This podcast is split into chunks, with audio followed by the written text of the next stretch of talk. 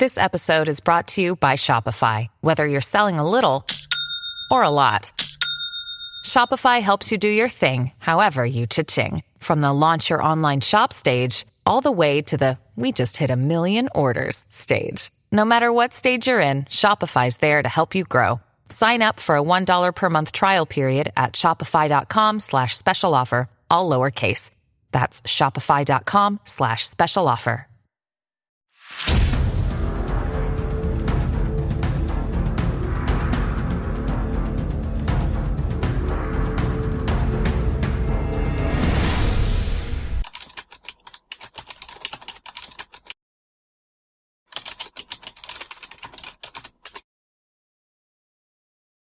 はい、皆さんこんにちは。話題の事件へようこそ。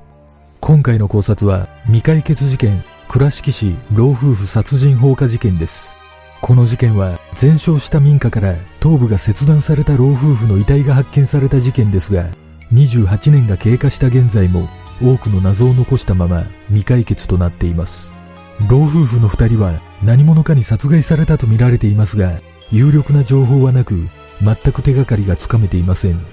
一体なぜ老夫婦は殺害されたのか。まずは事件概要からどうぞ。事件概要。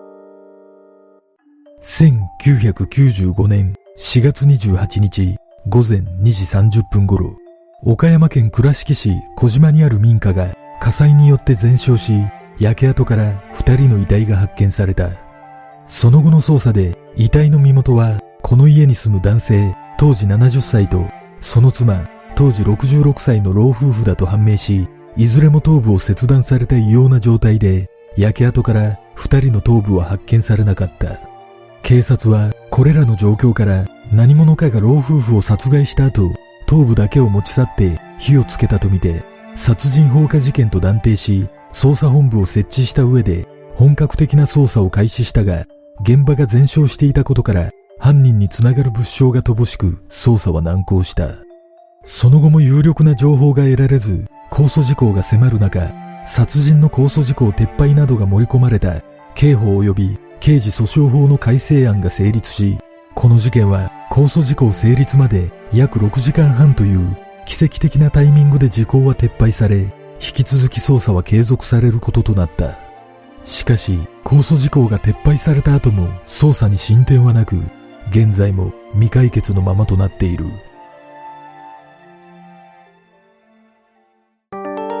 現場の状況現場となった民家は JR 上野町駅近くにあり、事件当日午前2時30分頃、民家が燃えていると近隣住民から通報が入った。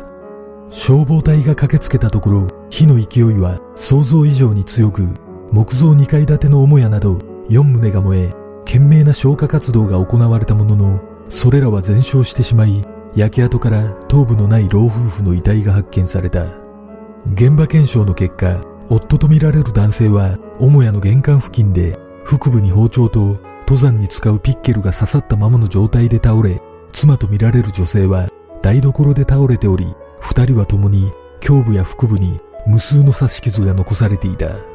司法解剖の結果、夫の死因は左胸部を刺されたことによる心臓損傷で、妻は右胸部と腹部を刺されたことによる失血死であることが判明し、死亡推定時刻は4月27日午後5時頃から午後9時頃とされているが、午後3時30分頃から午後10時前後と幅広い推定情報もある。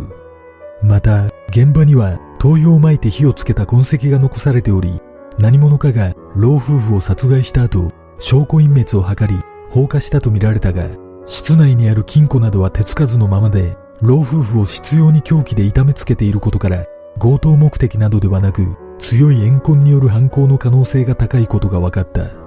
しかし、現場から老夫婦の頭部が持ち去られるという、あまりにも残虐で不可解な行動は何を意味するものなのか全くわからなかった。警察の捜査警察は殺人放火事件として捜査を開始し、頭部を切断して火を放つなどの残虐な殺害方法から何かしらのトラブルによる怨恨との見方を強め、交友関係を中心に調べを進めた。その結果、警察は老夫婦があるトラブルを抱えていたとの情報をつかんだ。それは老夫婦が自宅付近に所有していた山林の土地をめぐるトラブルで何十件もの金銭問題を抱えていたとの情報だった。そのトラブルの中には老夫婦宅の近くに住む暴力団関係者も含まれていたため、警察はある人物に疑いを持っていたとされているが、捜査の手が及ぶ前にすでに死亡していたという。その後も警察はトラブルになっていた人物全員から話を聞くなどしたが、証拠となるものは何一つ見つからず、その他のトラブルの有無についても調べを進めたが、自宅が全焼していたことからも有力な情報を見つけ出すことはできなかった。また、犯人は27日夕方から夜にかけて逃走したとみられているが、目撃情報などはなく、二人の頭部を持ち去っていることから、車が使用された可能性が高いとみて捜査を進めたが、怪しい車両などの目撃情報も得ることはできなかった。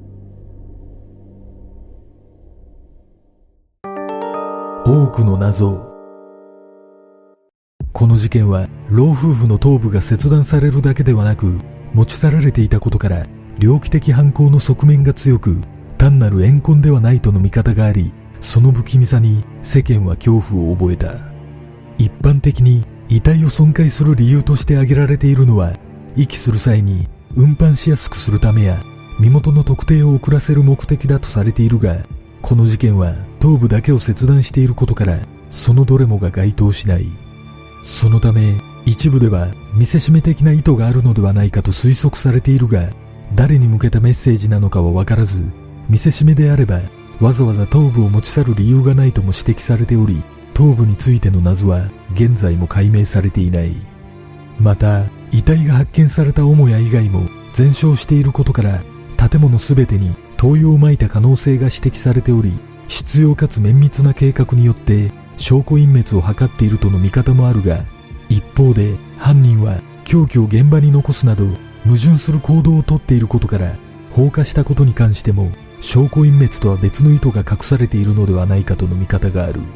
さらに凶器についてはなぜ包丁だけではなく登山用のピッケルまで使用されたのかも分かっておらず、それらの凶器が犯人によって持ち込まれたものなのかは公表されていないことから、この事件は多くの謎が残されており、明確な犯行動機もわからないままとなっている。事件の真相とは？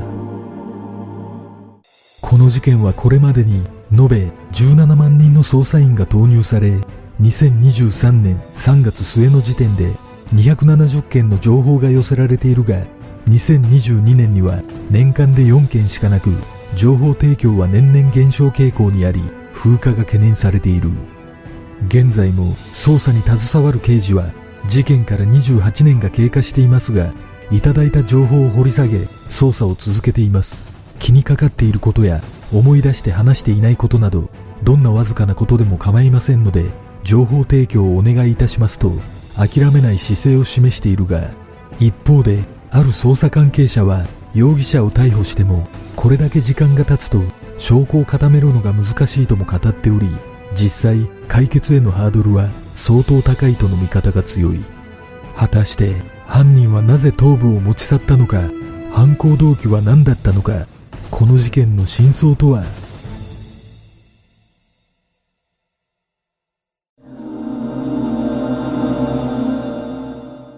この事件はすでに発生から28年も経過していますが、公表されている情報が少なすぎる印象があるため、警察は情報提供を求めるのであれば、もっと積極的な情報公開が必要だと感じます。老夫婦の交友関係などは全くわかりませんが、状況的には怨恨による犯行の線が強いと思われるため、この事件が未解決となっている要因は、一言に警察の捜査能力の低さだと感じます。ちなみに、遺体を切断する心理には強い恐怖心から行う場合もあるとされ、その中には生き返ることを防ぐために頭部を切断したとの事例もあります。このことから、この事件の遺体の状況を改めて見ると、凶器が刺さったままで無数の刺し傷が残されていたことから、もしかしたら犯人は恐怖心からこのような行動をとったのかもしれません。だとすれば、放火についても証拠隠滅の意味合いではなく、生き返ることを防ぐために恐怖心から火を放った可能性も考えられます。この事件の中で、やはり最も不可解だと感じることは、犯人が遺体の首を持ち去っていることです。頭部だけが切断されていることから、遺体を運搬する目的ではないとみられ、強い恨みによるものとも考えられますが、夫だけではなく、妻までも切断されていることに違和感を覚えるとともに、わざわざリスクを負ってまで持ち去る必要がないとも感じるため、頭部の切断には別の目的があったと考えるのが自然ではないでしょうか。例えば、誰かに依頼された犯人が殺害の証拠として持ち去った可能性や、単にこの殺人自体が頭部の入手を目的としたサイコパスによる犯行の可能性などが考えられます。ただ、この事件に関しては、金銭トラブルを何十件も抱えていたとされているため、殺害される動機が存在することから、サイコパスによる犯行の線は薄いと感じます。これらのことから想像すると、頭部を持ち去った理由として一つ考えられるのは、何者かが殺人だけではなく、民家を全焼させることも犯人に依頼し、殺害の証拠として頭部を持ってくるように指示したというものです。そして、老夫婦の二人をほぼ同時に殺害しなければ、どちらかに通報される恐れがあることや、頭部を切断するには、それなりの時間がかかると思われることから、複数犯による犯行が浮上します。ただ、この事件で一つ気になることは、凶器に使用された登山用のピッケルは誰のものだったのかということです。警察はもちろん把握しているはずですが、ピッケルを凶器として準備することはあまりないと思われるため、おそらく老夫婦宅にもともとあったものが使用されたのではないでしょうか。いずれにしても、この事件の動機は何かしらのトラブルが発端となっていると思われるため、もしかしたら警察は関与した人物の目星はついているものの証拠がないため逮捕できないのかもしれません。皆さんはどんな考察をするでしょうか？